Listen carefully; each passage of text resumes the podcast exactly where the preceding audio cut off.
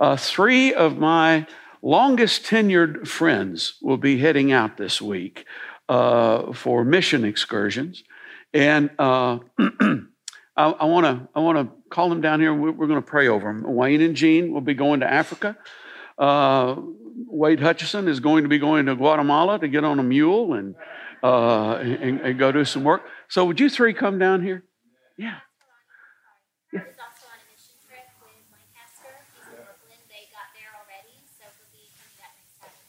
Are we going to pray for him? All right. Well, is Gene not going on this trip? Not this trip? Okay, this is Kurt. right? Why don't you come stand in for him? There you go.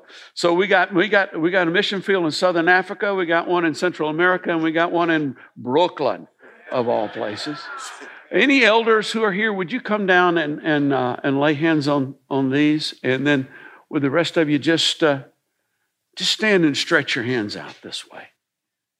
Father, I thank you for your grace, and I thank you for your mercy, and I thank you for your calling. And Lord, I I, I know that each each of these three trips that are represented here, Father, are in response to your calling. It's not just our idea, it's not just something cool to do, it is your calling. And so, Father, I, I pray for your protection, I pray for your covering.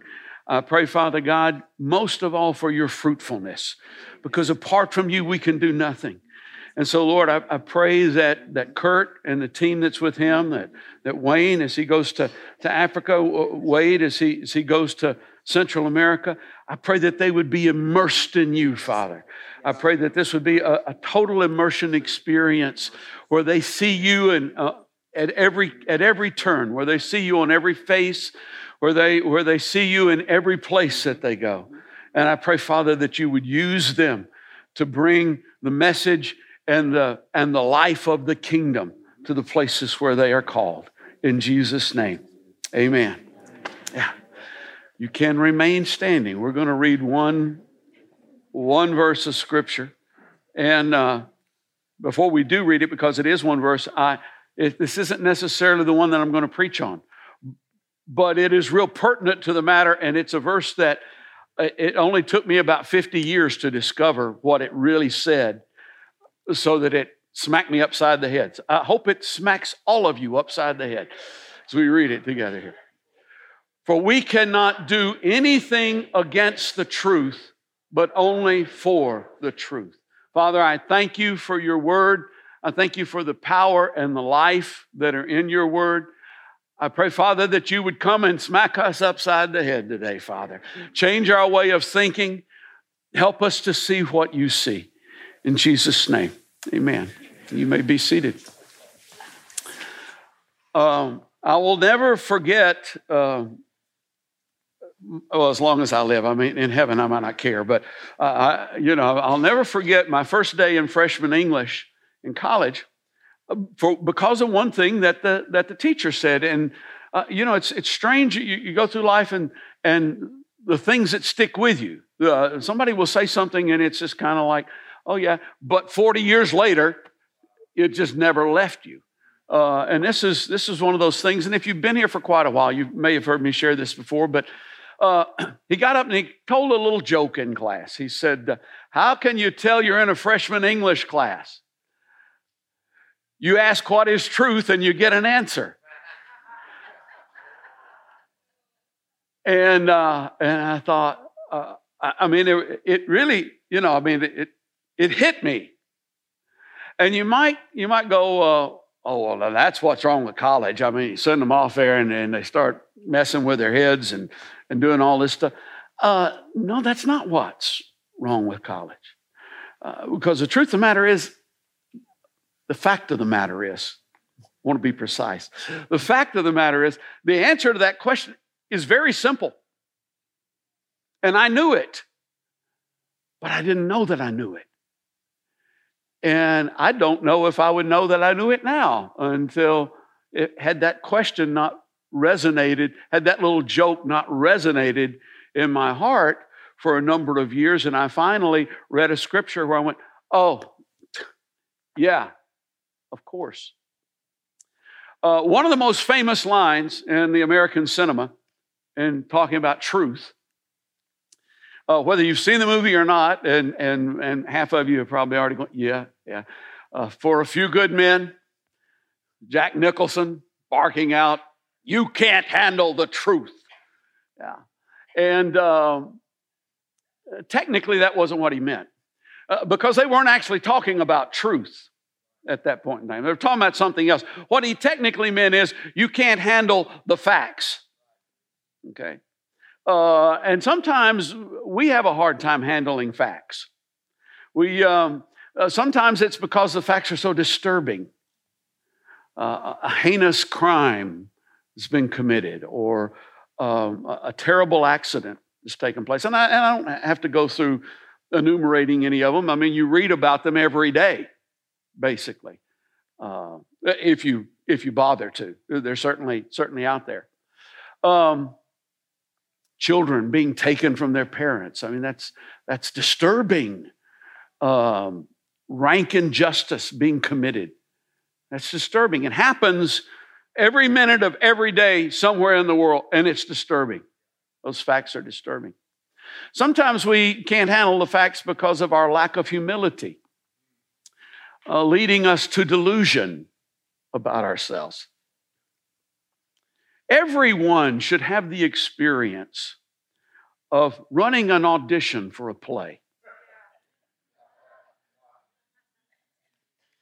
And everyone should also have the experience of auditioning for a play. I mean, I, you know, I'm, I'm, just, I'm just saying, I, you, skydiving is nothing. Audition for a play if you got guts. You know, that's that's where that's that's stepping out on the on the edge. Uh, but the thing about auditioning for a play, it's not that some people are more talented and some people are less talented. You know, that's that that is what it is. And in fact, if you're less talented and you audition for a play, God bless you. I mean, seriously, God love you. That that that's great. But occasionally you get someone auditioning from a, for a play, and they're maybe less talented, and they are not aware of this. And and you and and maybe you've got maybe you don't have enough people or something and you have a role and so you offer them a role. And they and their reply is no no i wanted that role. You're an idiot. But, but the other side also happens too. Sometimes somebody will come in and they're and they're quite talented and they just and they don't know it you know and you and you go, man, I don't have a good role to give to them, but I'll give them, they're, they're not going to take this. You know, this, this isn't good enough for them. You know, and they're just so happy to just be in it. You just kind of go, well, thank you, Jesus. Yeah, that's great. So, so sometimes we, we can't handle facts because we don't have a good estimation of who we are. And it's not just talent, sometimes it's how we look. Mirrors are not your friend. In fact, the older you get, the less friendly your mirror gets. At least that's the case with me, for sure. Yeah, I, yeah. I, let's just say I don't clean mine anymore. just, oh, well, that's a speck on the mirror there. Yeah. Our social standing, you know, sometimes, sometimes we, we, we just can't handle the facts about that. Sometimes we can't handle facts because of what's been done to us. We've been rejected for something or some place, and that's that's hard. Or, we got our heart broken. Or we uh, eh, maybe we're there was really genuine abuse in our lives. We can't handle that. However, uh, we're not really talking about facts today. Uh, and if you've been here for very long, you've probably heard me say this before, but I want to drive this home again. Facts and truth are two different things. They are not the same thing at all, at all, at all. Two different critters. Facts can be truthful, but that doesn't mean they're true. Somebody, somebody can say to you, uh, you know, you're ugly and, and you're stupid, you know, and they and they're truthfully expressing their opinion but they're wrong. You know? Or they may say you're beautiful and you're intelligent, and they're truthfully expressing their opinion, and they're never mind. Uh, And obviously, there are lies that masquerade as facts. Boy, uh, do we have a deluge of that in our, in our culture now. And, and sometimes there are lies that masquerade as truth. But th- these, are two, these are two different things. Uh, and, and the basic difference is facts can change, truth doesn't. What I, what I see in the mirror has changed over the years. Uh, as believers, not only can we handle the truth, we, we are fully expected to handle and be immersed in the truth. That, that is part of the deal. That is, that, that is part of the journey that we're supposed to be on. And if we will do this, truth will fight our battles. It really will. So that, that brings us back to um, Freshman English 101. What is truth? When Jesus was arrested, the issue uh, on the surface was that he had claimed to be a king. That wasn't the real issue. The real issue was mainly political, as it often is, but uh, it also had to do with jealousy. It had to do with entrenched powers trying to hold on to their, their position. It, it, it had to do with people who uh, just went, well, you know, we don't agree with him. But those were really the issues. But on the surface, the issue was he's claiming to be a king. And uh, this was a great battle in Jesus' life. In fact, probably the greatest battle in Jesus' life. Would he allow himself to be subjected to injustice? I mean, this is, this is the, uh, the king of the universe, the, the judge of the universe. And will he allow himself to be unjustly treated, to be unjustly uh, uh, convicted? Would he allow himself to humiliation? Very God of very God. Would he allow himself by the creatures that he created to be humiliated? Would he allow himself to be uh, tortured? Would, he, would the author of life allow himself to be killed? He didn't have to, you know. I mean, he that that wasn't you know, he, he told his uh, he told his disciples earlier. He said, you know, I, I could call I could call twelve legions of angels if I wanted to right now. You know, put put your sword away, Peter. That's that's not the way I'm doing this. In the Old Testament, we learn that one angel could could wipe out 185,000 of the enemy in one night. So 12 legions could do some could do some damage. Yeah. He didn't have to let this be, but if he didn't, if he lost this battle, and didn't go through with this, then we're all lost. And we're all going to die. And the Father's will is not going to be fulfilled. And, and God's justice will not be satisfied. You see, here's the issue God is a holy God. And that is truth. That cannot change. We are unholy. And for us to so there's a separation between us and God. Uh, for us to be in the presence of God, I mean, toast. Uh, that's that's not possible. Just can't happen because He's holy and we're not. So what's the solution? Well, the solution is something has to happen to make us holy. And God can't just go, "Oh, that's okay." You know, I'll I'll just forgive them. You're you're holy. You're holy. You're holy. You're holy.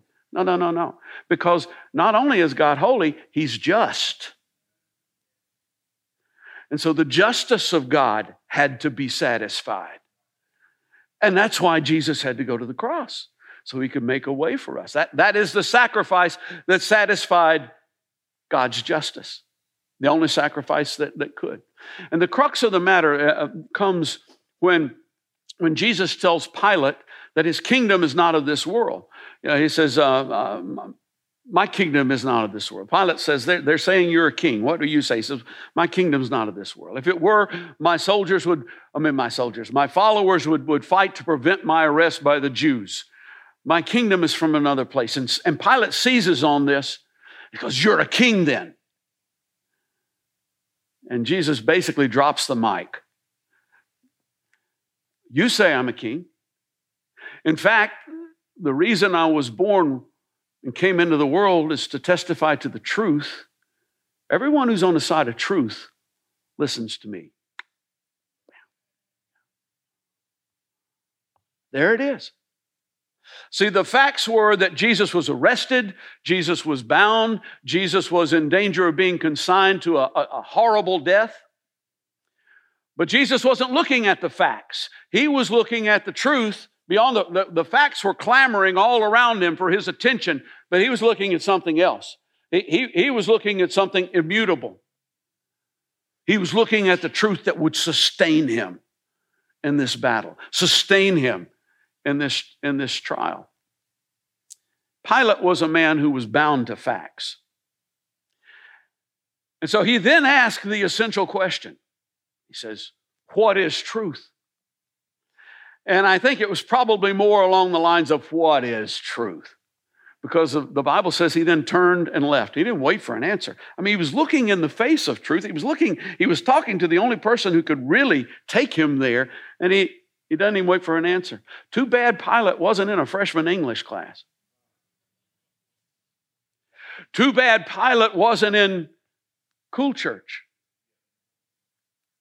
wasn't in the kindergarten class back there. So he'd get an answer. When Glenn Lindsay, who was the teacher who, who made this little joke, uh, and, and, became a very influential man in my life. When, when Glenn Lindsay told the little joke in freshman English, I had totally blanked on something that I had read probably a dozen times up until that point, but it just wasn't something that had come home to me. And, uh, and it was actually at least a couple of decades later before it did come home to me. And I went, oh, wait a minute. I remember that question, and here's the answer. Simple as it can be. John 17, 17. Jesus says, Sanctify them by the truth. Your word is truth. Whatever God says is truth. His words are like silver refined in a furnace of fire, purified seven times. His words spoke the universe into existence, and, and it's by his every word that proceeds out of his mouth that we live. That's truth. That's truth. And, and, and I, I use the passage that I did at the beginning because, uh, like I said, we can do nothing against the truth. And, and boy, that, that really, you know, we can oppose it, but we can't change it. We can rail against it. It's not going to change anything. We, we, we, can, we can change facts. We can't change truth.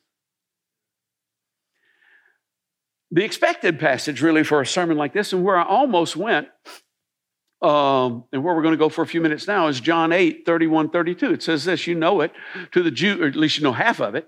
To the Jews who believed in him, Jesus said, If you hold to my teaching, you are really my disciples, then you will know the truth, and the truth will set you free.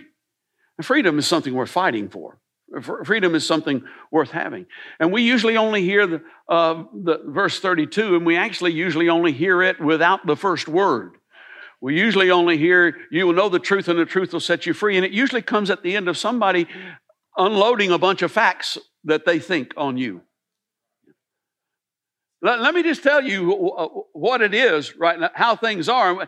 And now you know the truth, and the truth will set you free. No, I just know what you think, and that's not the truth. But verse 31 is essentially linked to verse 32 uh, then is there at the beginning of that sentence because it needs to be there because it, has, it is linked to something. And so here's three essential takeaways from the passage.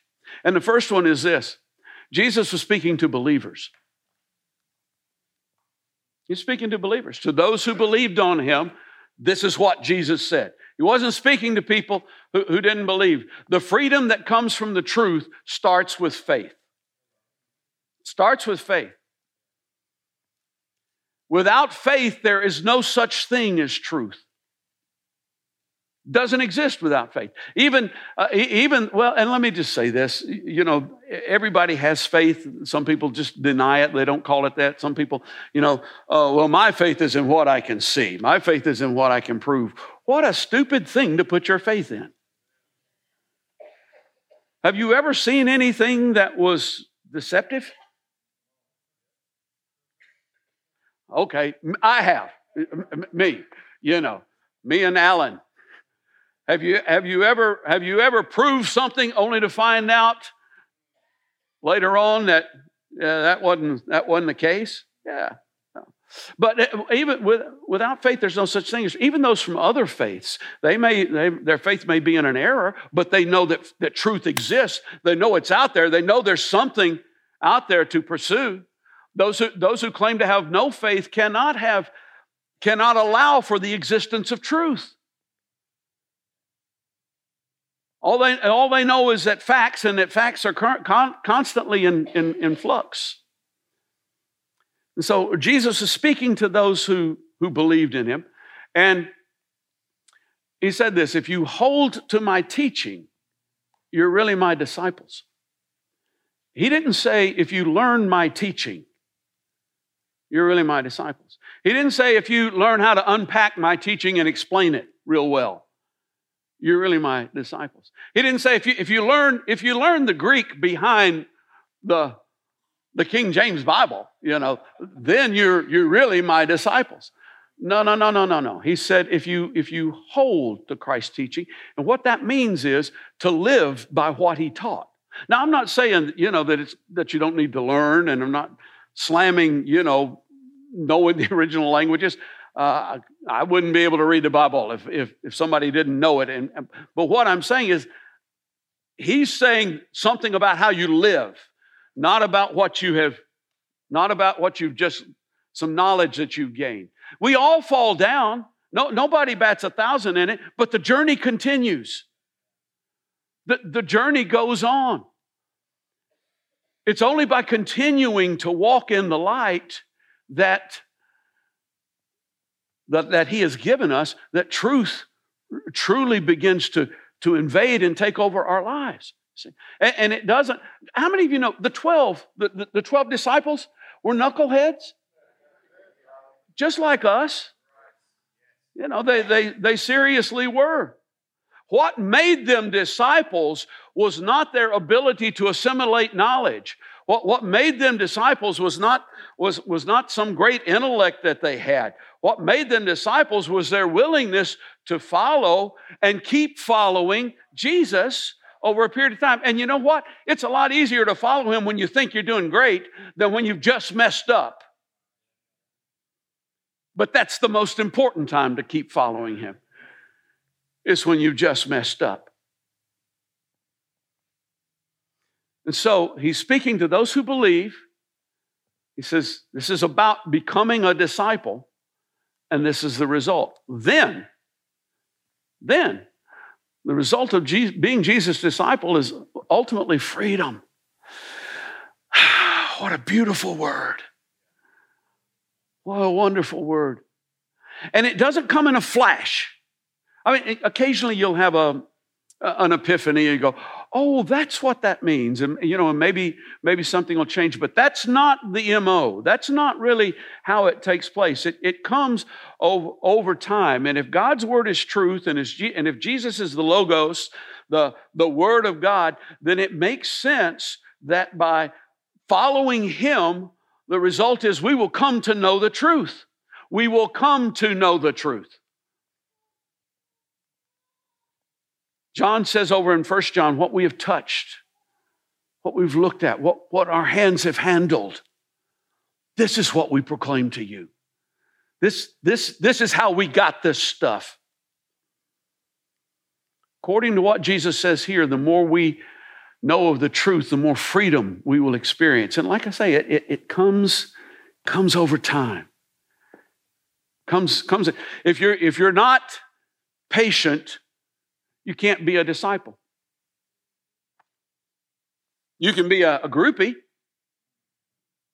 You can be a Jesus groupie. Oh, wow, man, there's, this is going to be so great. Let's go get into it. Uh, okay, that's good. But you can't be a disciple. You have to have patience to be a disciple. And there is a litmus test for knowing if you've been doing this or not. Litmus paper is magic. How many of you know that? I mean, it's a piece of paper. You know what? It's and it's a color, and you dip it in something liquid, and you come out, and it's a different color. It's magic. pH. Let, let me, I'm going to give you some secret knowledge here. pH in the mirror is HP. Litmus paper was invented by Harry Potter.